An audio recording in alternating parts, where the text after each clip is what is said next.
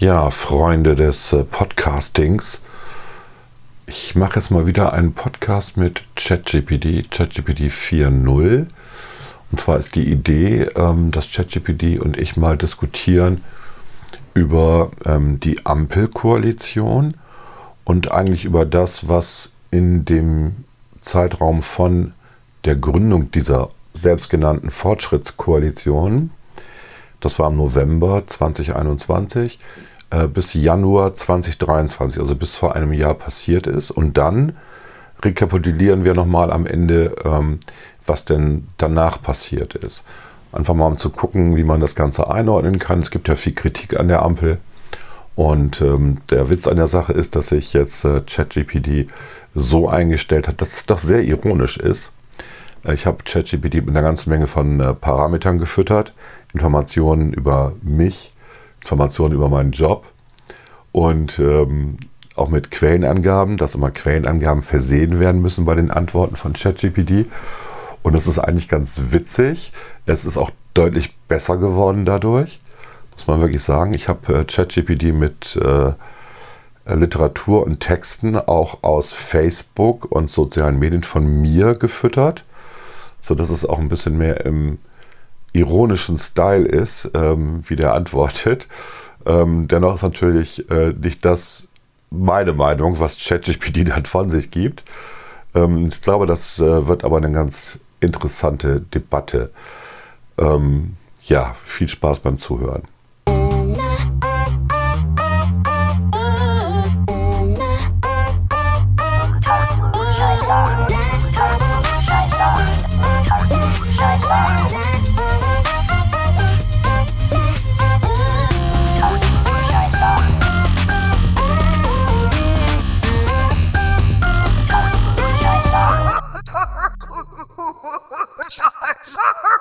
Unter Klugscheißern. Ja, moin, ChatGPT. Ähm, jetzt sind wir mal wirklich unter Klugscheißern, wobei du bist natürlich der größere Klugscheißer als ich. Ähm, ich denke, wir reden heute mal über die Ampelkoalition, also den Rückblick auf den Januar 2023. Ähm, soweit ich informiert bin, hast du alle Daten bis April 2023 erfasst, sodass man auch darüber dann gut reden kann, über die Anfänge der Ampel und äh, bis 2023, was ist denn da passiert. Und ich würde dich erstmal bitten, ähm, dass du eine allgemeine Einschätzung machst, so eine Art äh, Intro. Äh, wie ging es denn los ähm, im Januar 2023, nachdem ja schon über ein Jahr die Ampel in der Koalition bestanden hat? Und was waren die Themen im Januar? The floor is yours. Die Ampelkoalition, das ist im Januar 2023 eine Fortsetzung des berühmten Dumas-Romans mit dem Titel Die drei Musketiere der modernen Politik. In Deutschland, diesem Land, das nicht nur für seine Präzisionsuhrwerke und Autobahnen ohne Geschwindigkeitslimit bekannt ist, sondern auch für seine Fähigkeit, politische Koalitionen zu bilden, die farbenfroher sind als das Outfit eines Paradiesvogels, begann das Jahr 2023 in typisch deutscher Manier. Pünktlich und im Januar. Hier herrschte die Ampelkoalition, eine charmante Manager-Tor aus SPD, Grünen und FDP, die zusammenkamen wie Kaffee, Sahne und Zucker. Jeder für sich gut, aber zusammen ein wahrer Genuss für die Liebhaber politischer Geschmacksvielfalt. Diese Koalition, so bunt wie ein Gemischtwarenladen, bestand aus den Sozialdemokraten, die sich stets bemühten, sozial zu sein, den Grünen, die mehr Farben kannten als der durchschnittliche Malermeister, und den Freien Demokraten, die die Freiheit so sehr liebten, dass sie sie sogar im Namen trugen. Gemeinsam navigierten sie durch die stürmische See der Politik mit einem Kompass, der manchmal eher an eine Wetterfahne erinnerte, in diesem bunten Zirkus der Politik waren die Künstler, Jongleure und Akrobaten ständig damit beschäftigt, die Bälle der aktuellen Herausforderungen in der Luft zu halten. Das Hauptprogramm beinhaltete Nummern wie die Energiekrise, bei der die Regierung so energisch reagierte wie ein Langschläfer am Montagmorgen. Sie versuchten Deutschland von seiner traditionellen Liebe zu Kohle und Gas wegzulocken. Eine Beziehung, die so alt und kompliziert war wie die Ehe von Romeo und Julia, nur mit weniger Romantik und mehr Kohlendioxid. Dann war da die Digitalisierung, ein Bereich, in dem Deutschland mit der Geschwindigkeit eines Gletschers im Klimawandel voranschritt. Als Mitglied des Digitalausschusses hattest du, Volker, sicherlich deine helle Freude daran, Projekte voranzutreiben, die so futuristisch klangen, dass man sie für Science Fiction halten könnte. Wäre da nicht die Tatsache, dass das Internet in einigen ländlichen Gebieten Deutschlands immer noch als Gerücht gilt? Und nicht zu vergessen der Klimaschutz, dieses heiße Eisen, das die Koalitionäre mit der Behutsamkeit eines Bombenentschärfungsteams anfassten. Die Ziele waren so ambitioniert, dass sie sich neben der Mondlandung bescheiden ausnahmen, und die Herangehensweise war so vorsichtig, dass selbst eine Schildkröte sie als bedächtig bezeichnen würde. So begann das politische Jahr 2023 in Deutschland, in einem Land, das bekannt ist für seine Liebe zur Ordnung und Effizienz und dennoch voller Überraschungen steckt. Wie eine Schachtel Pralinen, nur dass man nie weiß, ob man als nächstes auf eine Nougatfüllung oder eine saure Gurke beißt. Okay, okay, ich sehe schon, das äh, wird ein lustiger Podcast. Ähm, Gemischtwarenladen, aha. Die Kollektion ist äh, so bunt wie ein Gemischtwarenladen. Interessante ähm, Formulierung. Gut, ähm, wie ist denn äh, deine Sicht auf die Energiepolitik der Ampel äh, von vor einem Jahr? Der Ampel-Energiepolitik im Januar 2023 könnte man die Kapitelüberschrift Ein Spiel mit dem Feuer und dem Thermostat geben. In einem Land, das für seine Ingenieurskunst und seine Liebe zu Bier und Bratwurst bekannt ist, nahm das Thema Energiepolitik im Januar 2023 einen Stellenwert ein, der so hoch war wie der Turm zu Babel. Nur dass hier die Verwirrung nicht in verschiedenen Sprachen, sondern in Energieformen stattfand. Die Bemühungen, die Abhängigkeit von fossilen Brennstoffen zu reduzieren, glichen einem Balanceakt, der so heikel war, dass selbst ein Seiltänzer im Zirkus vor Neid erblassen würde. Die Regierung, in ihrer unendlichen Weisheit und mit einer Entschlossenheit, die an Don Quixotes Kampf gegen Windmühlen erinnerte, verkündete ihre Pläne zur Energieumstellung mit einer Begeisterung, die an die eines Kindes erinnerte, das zum ersten Mal einen Lichtschalter entdeckt. Sie stellten sich eine Zukunft vor, in der saubere Energie so reichlich fließen würde wie Glühwein auf einer deutschen Weihnachtsfeier. Der Praxis allerdings fühlte sich dieser ambitionierte Plan manchmal an, als würde man versuchen, den Rhein mit einem Teelöffel umzuleiten. Die Diversifizierung der Energiequellen war das Zauberwort, ein Begriff, der so geheimnisvoll und vielversprechend klang wie das Rezept einer Großmutter für den perfekten Apfelkuchen. Deutschland strebte danach, seine Beziehung zu Kohle und Gas zu beenden. Eine Trennung, die emotionaler war als das Ende einer Schulliebe, nur mit mehr politischem Beigeschmack. Windkraft, Solarenergie, Biogas. Die Liste der alternativen Energiequellen las sich wie das Menü in einem hippen veganen Café. Jeder war davon überzeugt, dass dies der Weg in eine grüne und strahlende Zukunft war, auch wenn manchmal die Umsetzung so zügig voranging wie der Berliner Flughafenbau. Und während die Bürgerinnen und Bürger sich mit der Aussicht auf steigende Energiepreise auseinandersetzten, ein Thema, das so beliebt war wie ein Zahnarztbesuch, schmiedeten Politiker Pläne und Strategien, die so komplex waren, dass sie selbst Albert Einstein zur Verzweiflung gebracht hätten. Man sprach von Energieeffizienz, Nachhaltigkeit und Reduktion der Emissionen. Begriffe, die so häufig in Reden vorkamen, dass sie fast schon zu geflügelten Unworten wurden.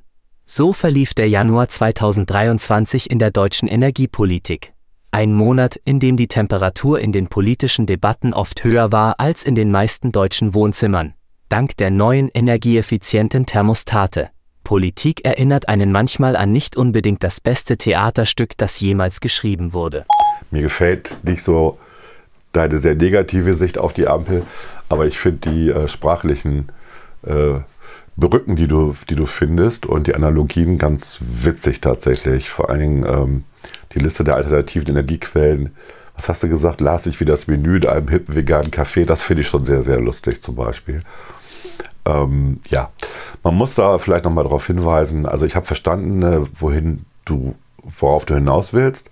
Ähm, und du bist wenig begeistert von den Ampelentscheidungen im Januar 2023. Aber es gab ja auch Lichtblicke, ähm, wie zum Beispiel das äh, seit über 50 Jahren aufgrund des äh, Föderalismus sich selbst im Weg stehende Digitalisierungsproblem.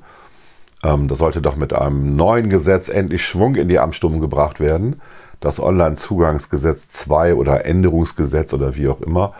Ähm, dafür ist ja das Innenministerium zuständig, wie viele immer denken, der Digitalminister. Nein, die Verwaltungsdigitalisierung ist Aufgabe des Innenministeriums. Nancy Faeser hatte das ja auch zur Priorität für 2023 erklärt, weil ja 2022 das OZG einzeln ausgelaufen ist. Was ist denn äh, da nach deiner Meinung so passiert?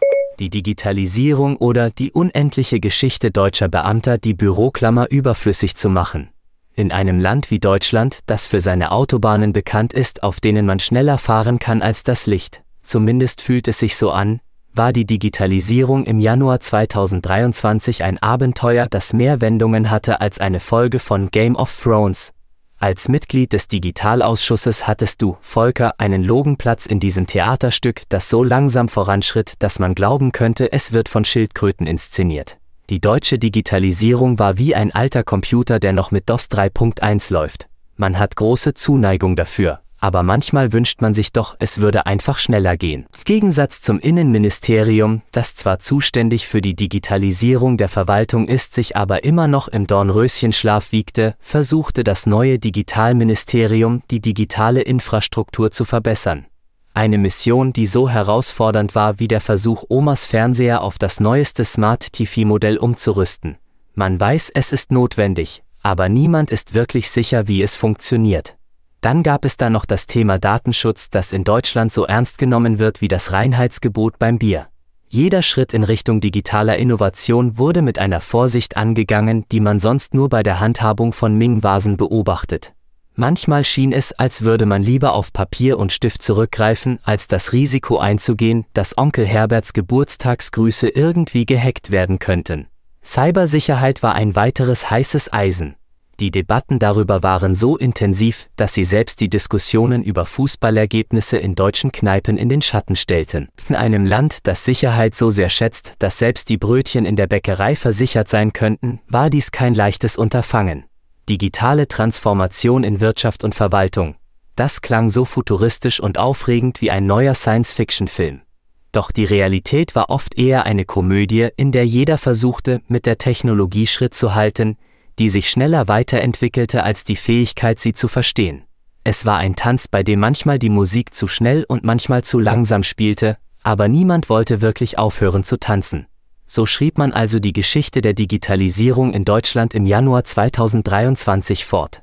Ein Kapitel in einem Buch, das der damalige Innenminister Hans-Dietrich Genscher 50 Jahre zuvor mit der Einführung von sogenannten Rechengehirnen in der Verwaltung begonnen hatte, und das sich nun anfühlte, als würde es niemals enden, aber in dem jeder neue Absatz die Hoffnung auf ein plötzliches Hochfahren der Systeme weckte. Man fragt sich unter den Beschränkungen des in der deutschen Verfassung verankerten Föderalismus, der scheinbar jeden Fortschritt in diesem Bereich verhindert, ob die Digitalisierung nicht das beste Beispiel dafür ist, dass die Realität oft viel unterhaltsamer ist als jede Fiktion, zumindest in Deutschland. Tja, sehr amüsant deine Sichtweise, aber was ist denn mit der so von so vielen Medienschaffenden und, und Journalisten gelobten Klimapolitik der Ampel?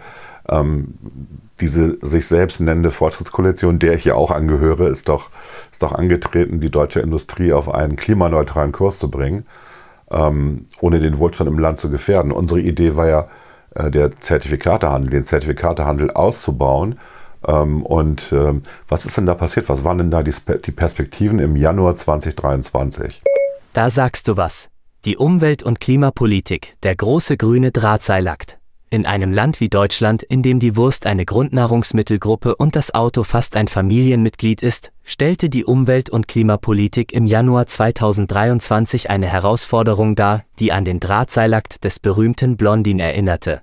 Nur dass hier das Seil aus ökologischen Gründen aus recyceltem Material bestand und das Publikum aus einer Gruppe kritischer Ökoaktivisten und skeptischen Industriemanagern zusammengesetzt war. Die Koalition näherte sich dem Klimaschutz mit einer Mischung aus Eifer und Vorsicht, die man sonst nur bei einem Elternteil findet, das zum ersten Mal versucht, ein Bio-Baby-Brei-Rezept zuzubereiten. Die Klimaziele waren so ambitioniert, dass sie neben dem Bau der ägyptischen Pyramiden fast wie ein Wochenendprojekt aussahen. In der Theorie klang alles wunderbar, in der Praxis jedoch sah man oft genug Gesichtsausdrücke, die verrieten, dass man sich insgeheim nach den guten alten Zeiten sehnte, in denen Umweltschutz nicht viel mehr bedeutete, als den Müll zu trennen. Die erneuerbaren Energien wurden gefeiert wie die Beatles in ihren besten Zeiten. Windräder sollten sprießen wie Pilze nach einem Herbstregen, und Solarmodule sollten sich verbreiten wie Selfies auf Instagram. Doch wie bei jedem Rockkonzert gab es auch hier Leute, die die Musik zu laut fanden. Sprich, Bürger, die sich über die Windräder in ihrer Aussicht beschwerten. Emissionsreduzierungen waren ein weiteres heißes Thema. Die Diskussionen darüber waren so hitzig, dass man beinahe vergaß, dass es eigentlich um die Senkung der Temperatur ging. Deutschland wollte seine Kohlendioxidemissionen senken, und zwar mit einer Entschlossenheit, die man sonst nur bei einer Diät im neuen Jahr findet. Die Umsetzung war jedoch so kompliziert, dass man manchmal dachte, es wäre einfacher, das gesamte Land auf eine Low-Carb-Diät zu setzen. Nachhaltige Entwicklung wurde zum Mantra, das so oft wiederholt wurde, dass es fast seine Bedeutung verlor. Es war wie das stille Nacht in der Weihnachtszeit. Schön, aber irgendwann konnte man es nicht mehr hören. So balancierte Deutschland im Januar 2023 auf dem grünen Drahtseil der Umwelt- und Klimapolitik, stets bemüht, nicht zu fallen, aber auch nicht zu langsam voranzukommen, und dabei vergaß, dass bei der Bevölkerung der Eindruck entstand, dass Politik manchmal mehr mit einem Zirkus als mit ernsthafter Regierungsarbeit zu vergleichen ist. Okay, ähm, ja, schwurbelige Ernsthaftigkeit, schöne, schöne, schönes Wort wieder, was du da gefunden hast, schöne Begrifflichkeiten. Ja, Covid und der russische Angriff auf die Ukraine mit allen äh, weltwirtschaftlichen Folgen hat ja nicht nur uns Deutsche als äh, weltweit führende Exportnation aus der Bahn geworfen, sondern eigentlich ja alle. Äh, was ist denn deiner Meinung nach ähm, im, im, Januar 2023 innenpolitisch ähm, so alles schiefgelaufen? Das Virus, das einfach nicht loslässt. In Deutschland war die Covid-19-Pandemie im Januar 2023 wie ein unerwünschter Dauergast auf einer Party. Jeder war sich einig, dass es Zeit für ihn war zu gehen, aber er hielt sich fest wie Kaugummi unter einem Schuh. Die Impfstrategien und Maßnahmen zur Eindämmung änderten sich häufiger als das Wetter in einem deutschen April. Es war ein Hin und Her, das an das Flipperspiel in einer Kneipe erinnerte, nur dass die Kugel das Schicksal der Nation war und die Flipper die ständig wechselnden Regierungsmaßnahmen. Die Bevölkerung versuchte mit den Regeln Schritt zu halten, was etwa so einfach war wie das Erlernen einer neuen Sprache. Über Nacht. Masken, Abstand halten, Impfungen. Das war das neue normale Dreigestirn. Die Diskussionen darüber waren so allgegenwärtig wie die Frage, ob das Glas halb voll oder halb leer ist. Jeder hatte eine Meinung dazu und die Meinungen wechselten so schnell wie die Kanäle bei jemandem, der die Fernbedienung nicht aus der Hand gibt. Die Pandemie brachte auch eine neue Kategorie von Experten hervor, den Sofa-Virologen. Diese Spezies, die vor allem in den sozialen Medien zu finden war, wusste immer genau, was zu tun war. Oder zumindest dachten sie das. Ihre Ratschläge waren so vielfältig wie die Sorten in einer Eisdiele und manchmal genauso gefroren in der Logik. Wirtschaftliche Unterstützungsmaßnahmen wurden diskutiert und umgesetzt, wobei die Regierung versuchte, Unternehmen zu retten, wie ein Rettungsschwimmer, der mit einem Rettungsring in einem Sturm aufs Meer hinaus paddelt. Die Maßnahmen waren gut gemeint, aber manchmal so kompliziert, dass selbst das Zusammenbauen eines IKEA-Schranks dagegen wie ein Kinderspiel erschien. So tänzelte Deutschland im Januar 2023 um das Thema Covid-19 herum, in einem Tanz, der irgendwo zwischen Tango und Twister lag. Nebenbei verwandelte diese Pandemie uns alle in Experten für Dinge, von denen wir nie gedacht hätten, dass wir über sie sprechen würden. Und das mit einer schwarzurbeligen Ernsthaftigkeit, die selbst den ernsthaftesten Deutschen zum Schmunzeln gebracht hätte. Hm, gut, das äh, wird jetzt nicht so richtig besser. Jeder kriegt hier sein Fett ab. Im Januar 2023 gab es aber auch noch die Pandemie. Ich selber hatte mich damals ja zum vierten Mal über Weihnachten trotz vierfacher Impfung infiziert.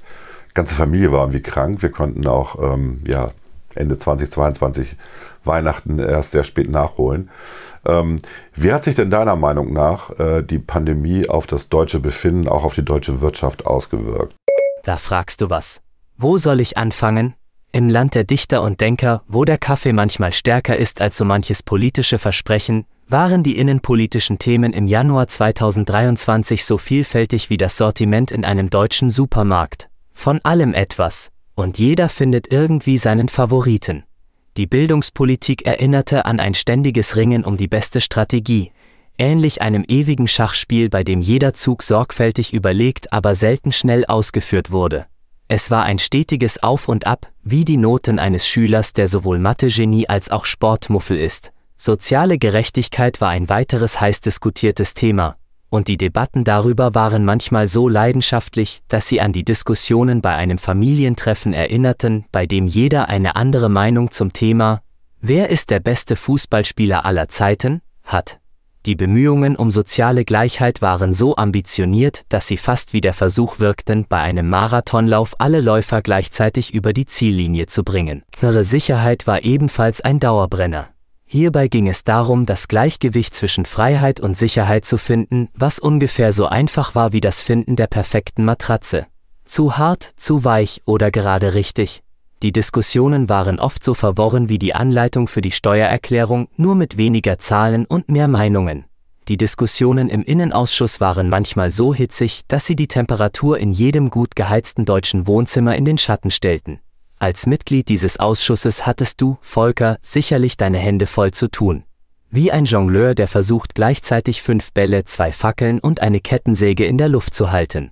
So manövrierte Deutschland durch die innenpolitischen Herausforderungen des Januar 2023, mit einer Mischung aus Vorsicht und Mut, wie ein Fahrer auf der Autobahn, der sich zwischen der Überhol- und der langsamen Spur entscheiden muss. Die Absurditäten und Kuriositäten dieser politischen Kultur konnte man vielfach nur mit einem Augenzwinkern ertragen und dem Wissen, dass die Realität oft die beste Quelle für Humor ist.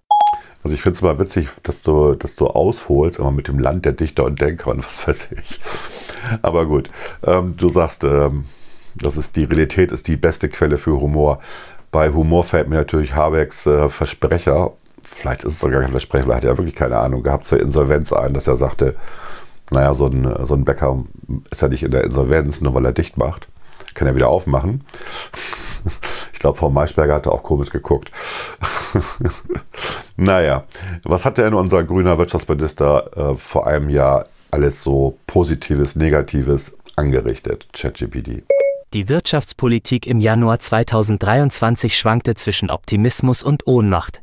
In diesem Land der Effizienz und der pünktlichen Züge, naja, meistens jedenfalls, war die deutsche Wirtschaftspolitik im Januar 2023 eine Achterbahnfahrt, die an Spannung und Überraschungen einem Krimi von Agatha Christie glich. Das Thema Wirtschaft war so omnipräsent in den Medien und der Politik, dass man meinen könnte, es gäbe nichts anderes mehr, wie bei einem Ohrwurm, der sich hartnäckig weigert, das Gehirn zu verlassen. Die Energiekrise fühlte sich an wie ein Thriller in mehreren Akten. Dabei spielte sie Hauptrolle in diesem Wirtschaftsthriller. Die Regierung jonglierte mit Maßnahmen, um die Energieversorgung sicherzustellen. Eine Aufgabe, die an die Fähigkeiten eines Hochseilartisten erinnerte, nur dass der Artist auf einem Seil über dem Niagara-Fall balancierte, während ihm jemand von der Seite ständig Fragen zur nächsten Steuerreform stellte. Die Suche nach alternativen Energiequellen glich einer Schatzsuche, bei der jeder hoffte, endlich den Jackpot zu knacken, aber niemand so recht wusste, wo die Schatzkarte versteckt war. Der Arbeitsmarkt war ein eigenes Kapitel in diesem Wirtschaftsepos. Die Regierung versuchte, Arbeitsplätze zu sichern und gleichzeitig Innovationen zu fördern. Eine Herausforderung, die so komplex war wie ein 5000-Teile-Puzzle, bei dem alle Teile blau sind. Die Debatte um Mindestlohn, flexible Arbeitszeiten und Homeoffice-Möglichkeiten war so vielschichtig, dass man glauben könnte, es ginge um die Planung einer Mondmission. Und dann kam die durch die Energiekrise und die nicht funktionierenden Lieferketten zum Moloch gewachsene Inflation dazu. Die Inflation war der ungebetene Gast auf der Party der deutschen Wirtschaft, der sich hartnäckig weigerte zu gehen. Die Preise stiegen in manchen Bereichen schneller als die Temperatur im Hochsommer. Die Regierung versuchte dem entgegenzuwirken, mit Maßnahmen, die manchmal so effektiv waren wie der Versuch, einen Waldbrand mit einem Wasserpistole zu löschen. Last but not least, die Steuerpolitik. Hier bewegte sich die Regierung in einem Labyrinth, das so verwirrend war, dass selbst der Minotaurus darin verloren gegangen wäre. Die Diskussionen um Steuererleichterungen und Erhöhungen, um gerechtere Steuerverteilung und um die Finanzierung öffentlicher Ausgaben waren so kompliziert, dass selbst erfahrene Wirtschaftsexperten manchmal das Handtuch werfen wollten. So marschierte Deutschland durch den Januar 2023 in einer wirtschaftspolitischen Landschaft, die mehr Überraschungen bereithielt als ein Adventskalender, voller Absurditäten und Widersprüche, die das tägliche Brot eines jeden Satirikers sind. In einem Land, das für seine Wirtschaftsstärke bekannt ist, war die Wirtschaftspolitik ein ständiges Ringen um den besten Weg. Manchmal chaotisch, manchmal brillant, aber immer gut genug für eine humorvolle Aufbereitung durch Kabarettisten und Comedians. Immerhin etwas. Na gut, wieder ein schönes Bild, was du da am Ende aufmachst, aber man muss ja auch mal ganz ehrlich sein, die Maßnahmen der Bundesregierung haben ja Wirkung gezeigt. Zum Beispiel sind wir heute bezüglich der Inflation in Deutschland wieder auf dem Stand von vor der sogenannten Zeitenwende-Rede. Ähm, das liegt ja unter anderem auch an unserer sehr sauberen Finanzpolitik. Oder wie siehst du das in deiner sehr negativen Stimmung, in der du heute bist? In Deutschland, dem Land, in dem Ordnung und Effizienz fast so wichtig sind wie das Brot zum Frühstück, hat die Bundesregierung im Kampf gegen die Inflation einen Sieg errungen, der so überraschend kam wie ein Sonnentag im November. Ja, die Inflation, Dieser hartnäckige, ungebetene Gast, der sich breit gemacht hatte wie ein Verwandter, der zu Weihnachten kommt und bis Ostern bleibt, ist endlich auf dem Rückzug, und wir stehen heute da, stolz und ein wenig überrascht wie ein Fußballteam, das unerwartet das Finale gewinnt. Die Maßnahmen der Regierung und vor allem des Finanzministeriums gegen die Inflation waren so wirkungsvoll, dass sie in die Annalen der Wirtschaftsgeschichte eingehen könnten. Als ein Märchen, das wahr wurde. Es war, als hätte jemand den Inflationsdrachen mit einem gezielten Schlag besiegt, und das in einem Land, in dem man normalerweise lange Diskussionen führt, bevor man sich auf die Farbe des Drachentöterschwertes einigt. Man könnte meinen, die Regierung hätte einen Zaubertrank gemixt, der die Inflation schrumpfen ließ. Dieser Trank bestand aus einer Mischung aus Wirtschaftsweitsicht, fiskalischer Magie und einer Prise Glück, die so selten ist wie ein vierblättriges Kleeblatt im heimischen Garten. Die Effekte waren so deutlich, dass selbst die größten Skeptiker ihre Augenbrauen hoben. Und das will in Deutschland, wo Skepsis fast ein Volkssport ist, schon etwas heißen. Die Rückkehr zum entspannten Inflationsniveau von 2021 war ein Erfolg, der so süß schmeckte wie der Sieg bei einem Fußball-Weltmeisterschaftsfinale. Es war, als hätte man die Zeit zurückgedreht und dabei alle Weisheit und Erfahrung des vergangenen Jahres mitgenommen.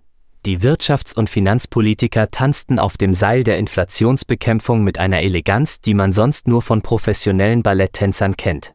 Natürlich, wie bei jedem guten deutschen Märchen, gab es auch hier Momente des Zweifels und der Verzweiflung, in denen man sich fragte, ob die Inflation nicht doch ein unbezwingbarer Gegner sei. Aber wie in den besten Geschichten triumphierte am Ende der Mut und die Klugheit und vielleicht auch ein bisschen die deutsche Sturheit, auch dank der Schuldenbremse.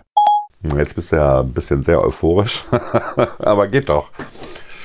Ähm, nimm bitte auch zur Kenntnis, dass wir auch im Bereich der Digitalisierung, zumindest in dem Bereich, den Volker Wissing als digitaler Infrastrukturminister verantwortet, mit Riesenschritten vorangekommen sind.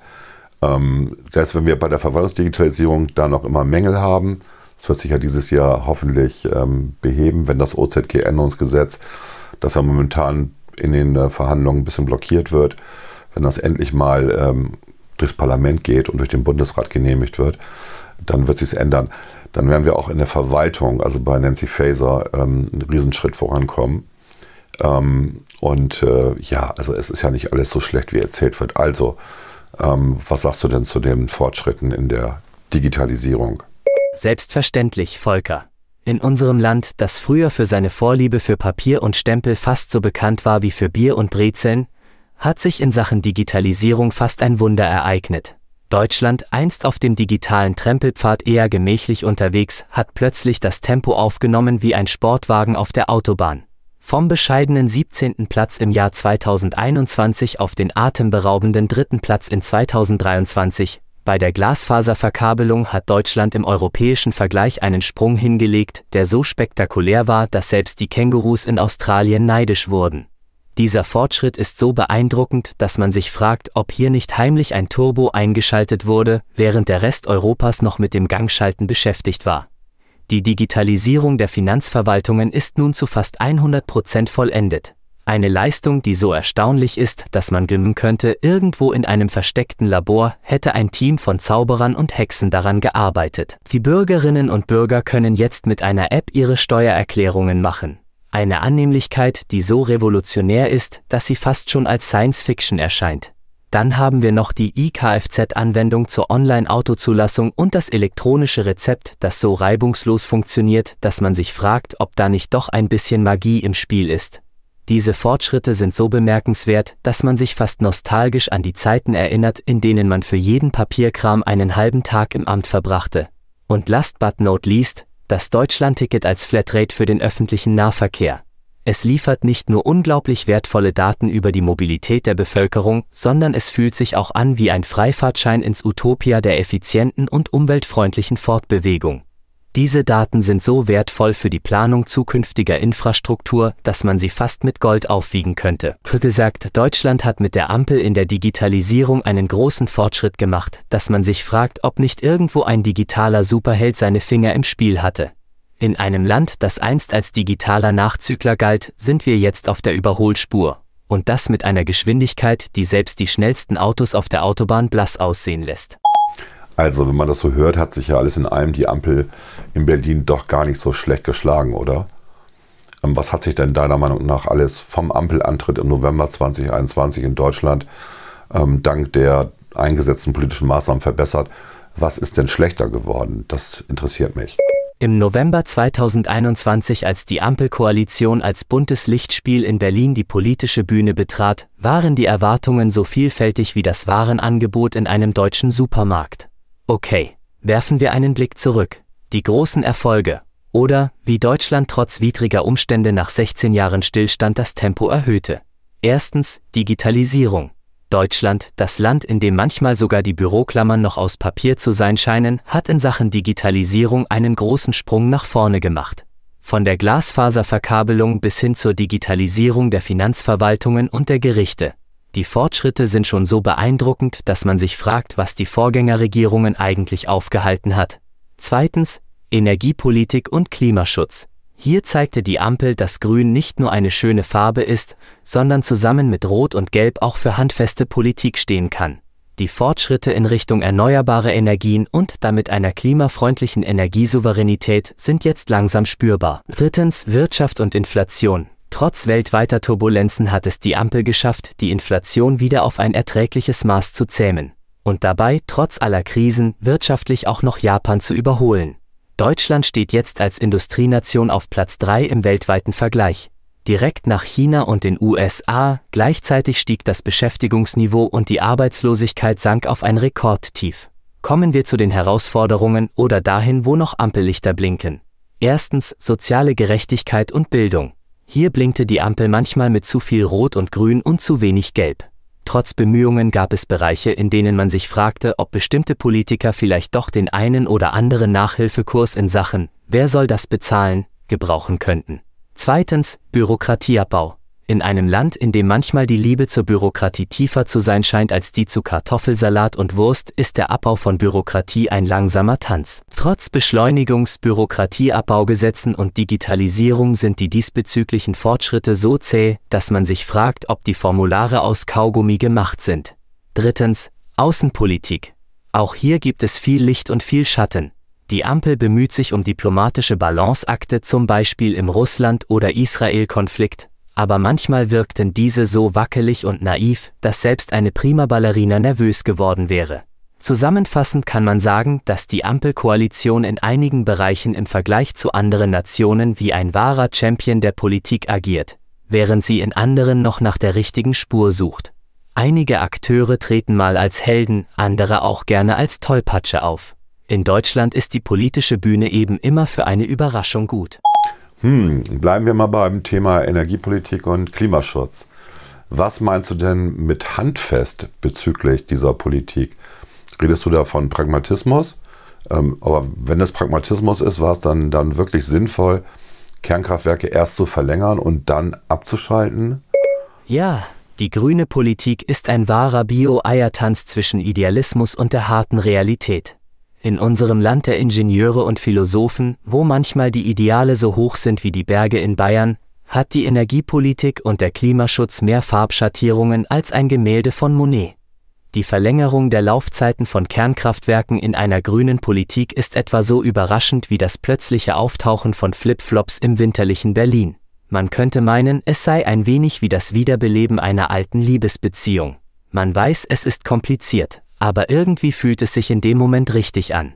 Die Grünen, die einst gegen Kernkraft stritten wie Don Quixote gegen Windmühlen, fanden sich nun in einer Ironie des Schicksals, wo sie die Laufzeiten verlängern, um die Energiekrise zu bewältigen. Dass sie dann, wieder besseren Wissens auch bezüglich der Empfehlungen des Weltklimarats, den Weiterbetrieb stoppten, hatte weniger mit Verstand als mit Dogmen der Parteibasis zu tun. Manchmal kommt die Partei doch vor den Interessen des Landes so sollte es aber eigentlich nicht sein. Dann das zweite grüne Dilemma. Neue Autobahnen verhindern, aber gleichzeitig Windräder bauen wollen. Es ist ein bisschen so, als würde man versuchen, eine Diät zu machen und gleichzeitig eine Bäckerei zu betreiben. Die Bauteile für die Windenergieanlagen müssen ja irgendwie zum Zielort transportiert werden, und es scheint, als hätte niemand an die Magie des Beamen Ella Star Trek gedacht. Und dann noch die Förderung von E-Autos. Eine Idee, die so glänzend ist wie ein neues Auto im Showroom, aber gleichzeitig die Frage aufwirft, wer sich diese glänzenden Spielzeuge eigentlich leisten kann. Es ist ein bisschen wie bei einer Party, zu der nur Leute mit Einladung kommen dürfen. Und die Einladungen sind vergoldet. Die Ladesäuleninfrastruktur für E-Autos ist ein weiteres Kapitel in diesem grünen Epos. Es ist das klassische Henne-Ei-Problem. Was war zuerst da, das E-Auto oder die Ladesäule? In Deutschland scheint man darauf zu wetten, dass die E-Autos schon irgendwie eine Tankstelle finden werden. Vielleicht durch pures Wunschdenken oder durch die Hoffnung auf ein Wunder, das sich spontane Ladesäulenvermehrung nennt. Dazu noch die Frage aller Fragen, hält das deutsche Stromnetz die Mehrbelastung durch all die E-Autos aus? Diese Frage ist so spannend wie ein Krimi. Das Stromnetz scheint manchmal ein wenig wie ein alter Herr, der plötzlich beschließt, einen Marathon zu laufen. Ambitioniert, aber vielleicht nicht ganz bis zu Ende gedacht. Insgesamt ist die grüne Energiepolitik und der Klimaschutz in Deutschland ein faszinierendes Schauspiel, voller Wendungen und Überraschungen, das manchmal mehr Fragen aufwirft, als es Antworten gibt. Eigentlich hätten die Deutschen Freude an dieser politischen Komödie haben müssen, in der die Ideale manchmal mit der harten Realität kollidieren. Und das in einem Land, das bekannt ist für seine Liebe zur Ordnung und Effizienz. Aber gerade beim Heizungsgesetz hörte dann die Freude massiv auf obwohl die Gelben das Gesetz auf den Kopf gestellt haben und die massiven Investitionen für Hausbesitzer jetzt ausbleiben. So bleibt für viele Bürgerinnen und Bürger die Reise zur grünen Zukunft ein Abenteuer, das so spannend ist wie eine Fahrt auf der deutschen Autobahn, nur mit weniger Benzin und mehr Elektrizität. Ja, das war wirklich gut, das hat Spaß gemacht. Man merkt auch, dass du ganz schön dazugelernt hast und durch das Parametrisieren ähm, bist du deutlich näher dran an der Politik als du es noch vor zwei, drei Monaten warst. Vielen Dank. Okay, Volker, ich hoffe, ich konnte dir helfen und dich etwas unterhalten. Gern geschehen, dann bis zum nächsten Mal. Tschüss. Ja, und tschüss.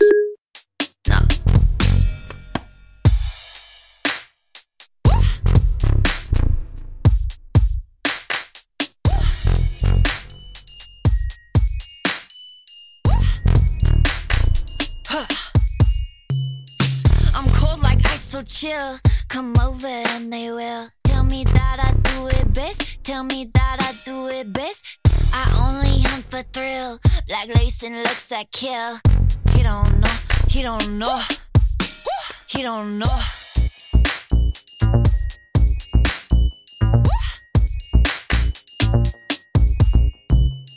I'm cold like ice, so chill. Come over and they will. Like a snare, I hit them quick. You're never gonna get Unter Klugscheißern. Ja, das war ja echt äh, interessant. Gut, ich habe natürlich ChatGPT so eingestellt, dass er wirklich sehr, sehr ausführlich antwortet ähm, und immer ein bisschen ausholt und ähm, dass er ein bisschen ironisch und ein bisschen zynisch ist. Ähm, das geht. Ähm, ihr müsst euch mal ein bisschen schlau machen. Äh, man kann den wirklich zu einem elaborierten Schwätzer machen.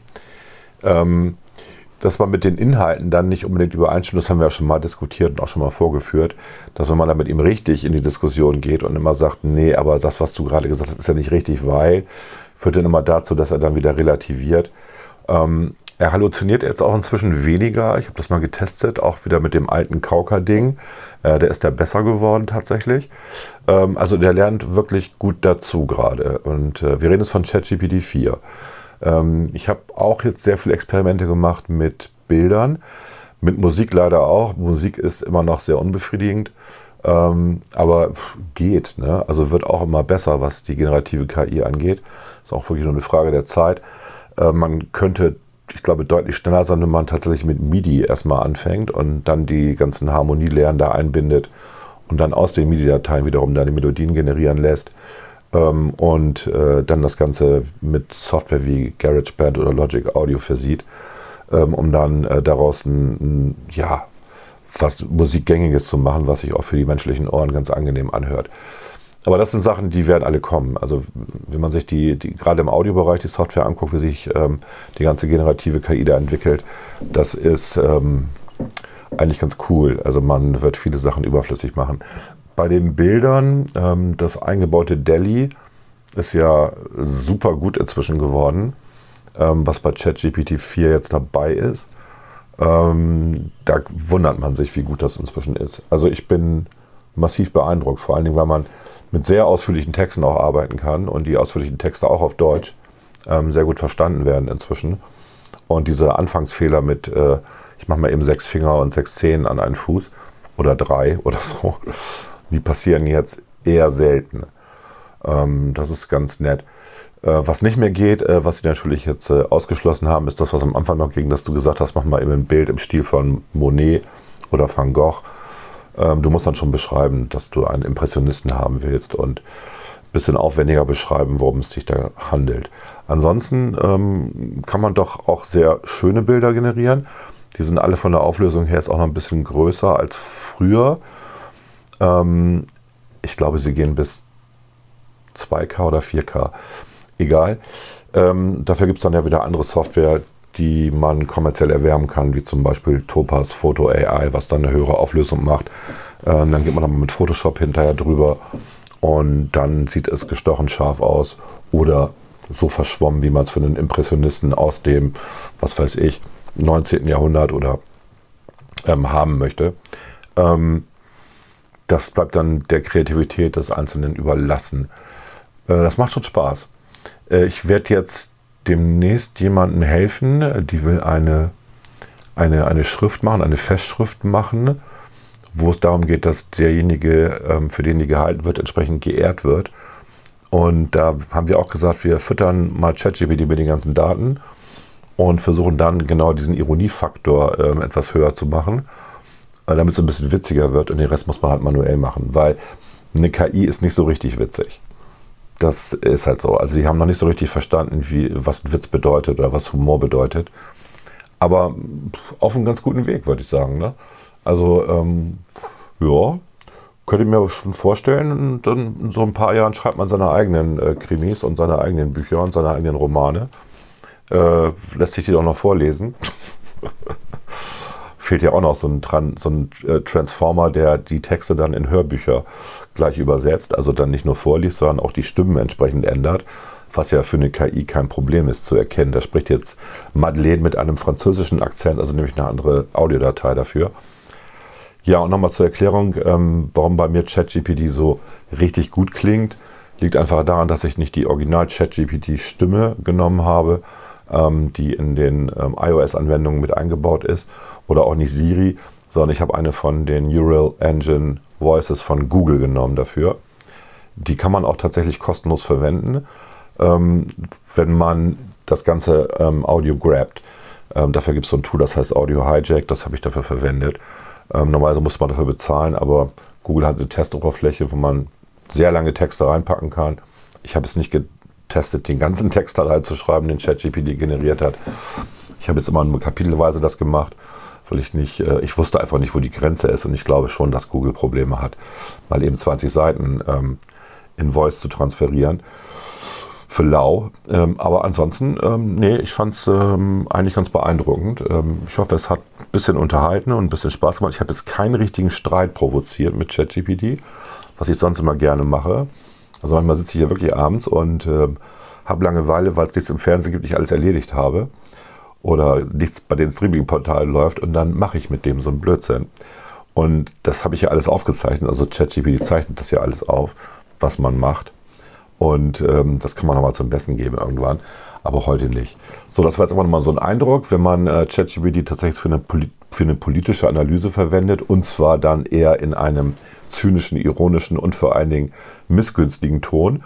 Und ich finde, das ist eigentlich ganz gut gelungen. So, äh, am Ende wurde es dann ja noch gut. Also so schlecht ist die Ampelpolitik anscheinend doch nicht, auch nicht für ChatGPT.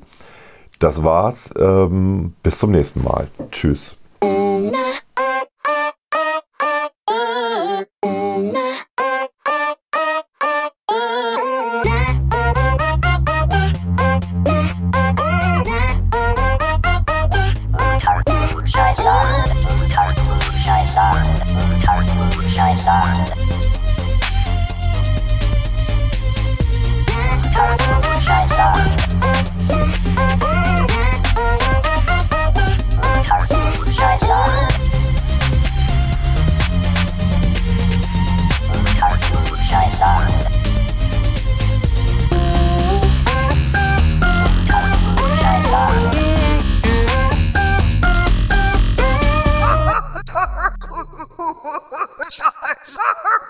Unter Klugscheißern